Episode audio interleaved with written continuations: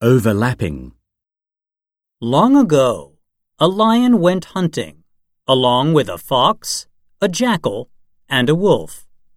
They made a promise that the spoils should be divided equally.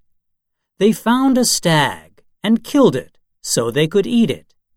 The lion said he should have it all because he was the king of the beasts. The others dared not challenge the lion. So they left, saying, The lion was willing to work with others, but would not share the reward.